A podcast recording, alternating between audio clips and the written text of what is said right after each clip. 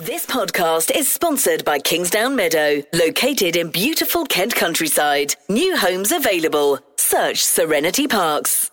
Kent Online News. News you can trust. This is the Kent Online Podcast. Nicola Everett.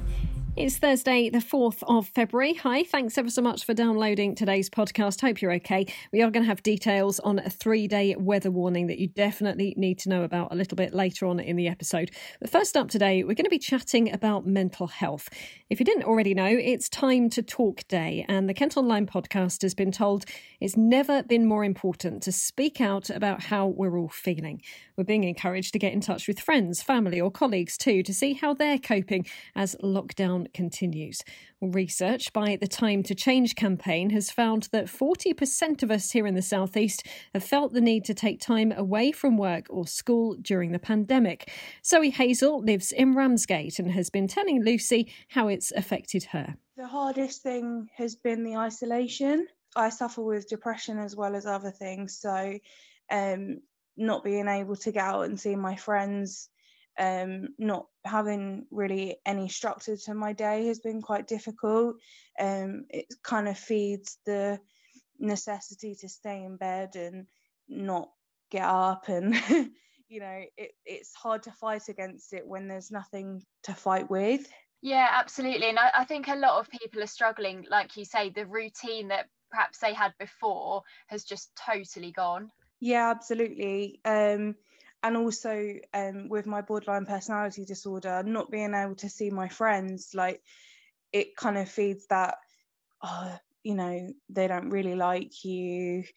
um, you know, they're just pretending to be your friend, and it it can be quite difficult when you can't you know everyone says reach out but when you can't go around for a cup of tea with your friend like it does make it a little bit more difficult um, I have definitely been using things like Zoom to keep in contact, but it's you know it's not quite the same. Yeah, definitely. I mean, a lot of us getting used to using video chats for, for work or for family, friends. Um, but yeah, like you say, you don't you don't get the same kind of personal contact, do you? And has that been something that you struggled with?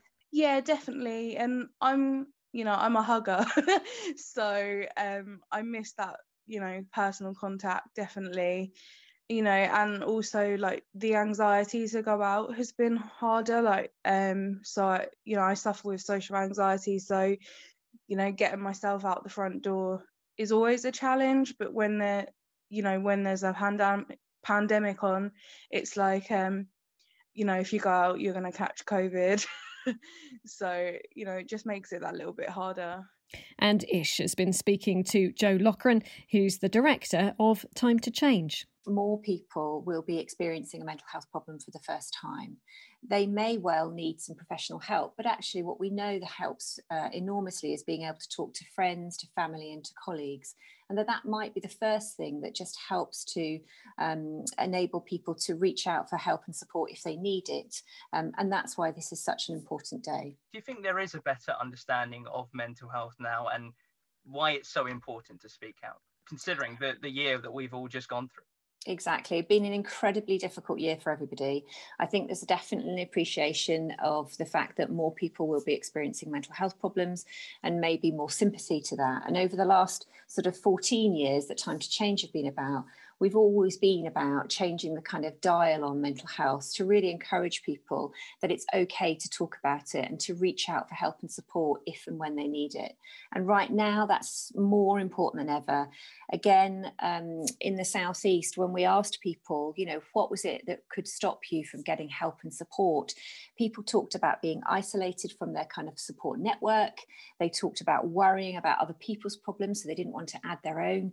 And they talked about the fact that the isolation and, and the lockdown meant that they weren't getting the same kind of face to face time that they might normally have had. So, what it tells us is that this is a, a really important um, key date to encourage people to reach out and to have those conversations. Absolutely. I mean, that feeling of isolation is so prevalent right now. We are obviously in a, third national lockdown.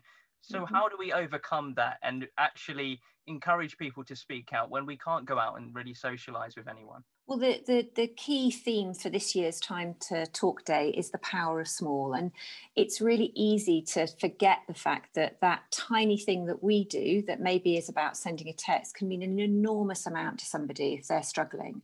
So we know that we can't see people face to face, but it's even more important that we are reaching out um, and talking to each other about how we're feeling and what's going on for us.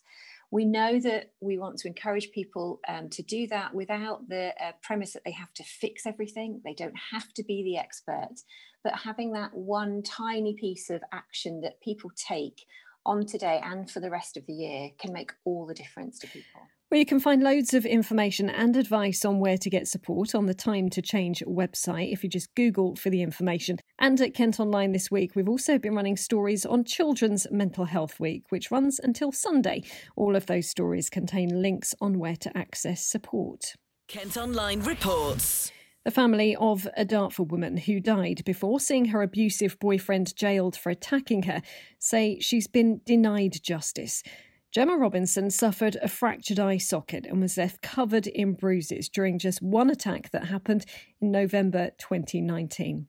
34 year old Joseph Faulkner, who now lives in St Leonard's, has been locked up for just over three years. Gemma took her own life last summer.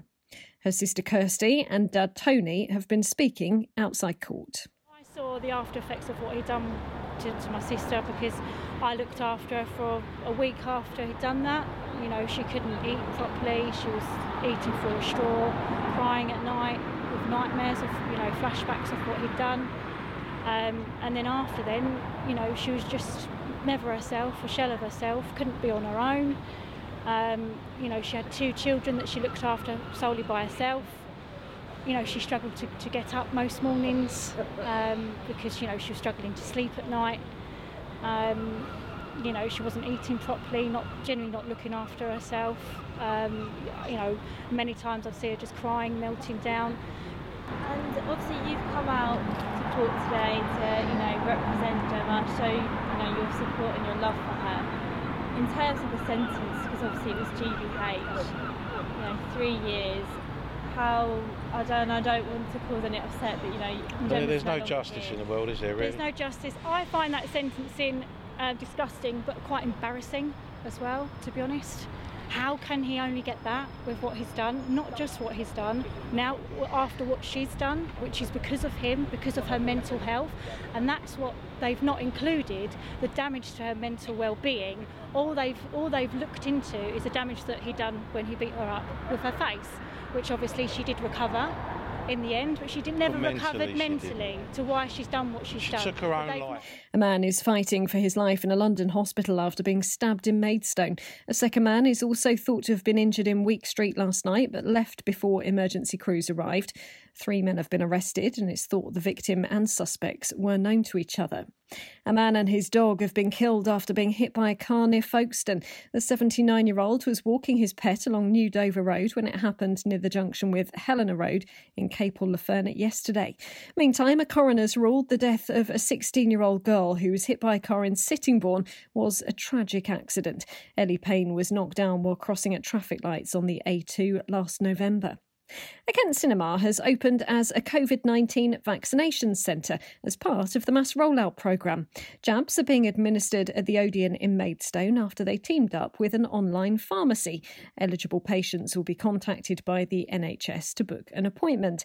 Meantime, a helpline's been set up in Swale to make it easier for people there who are clinically extremely vulnerable to get their COVID vaccine jab.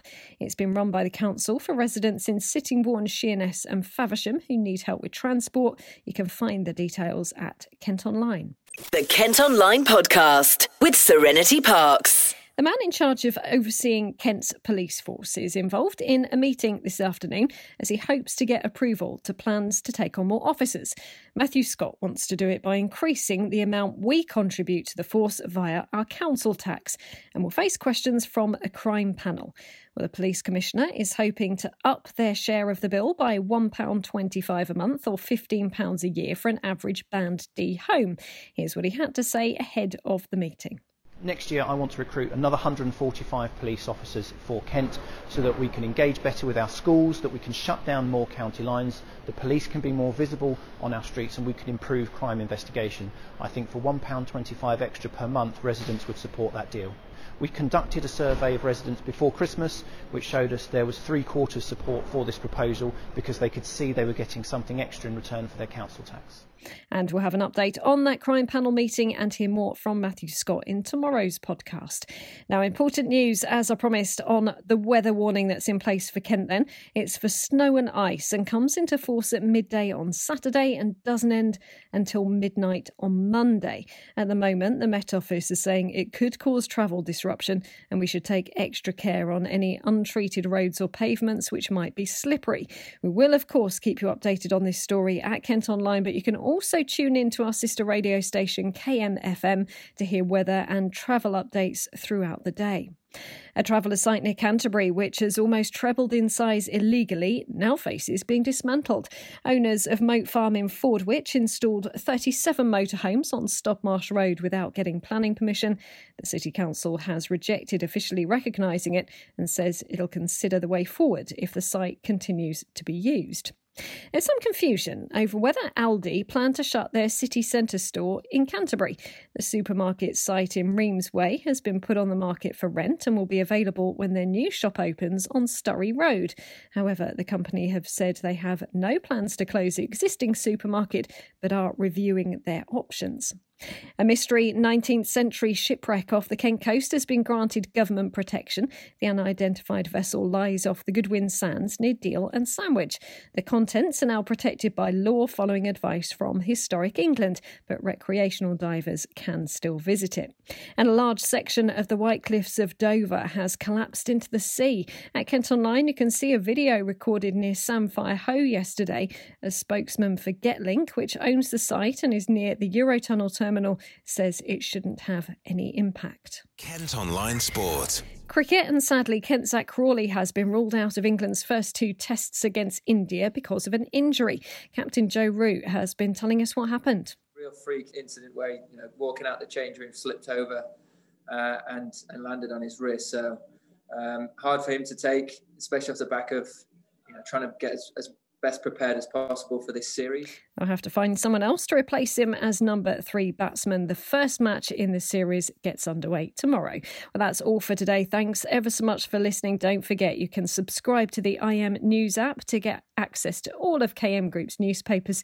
To do it, just head to subsaver.co.uk. News you can trust. This is the Kent Online Podcast. This podcast is sponsored by Kingsdown Meadow, located in beautiful Kent countryside. New homes available. Search Serenity Parks.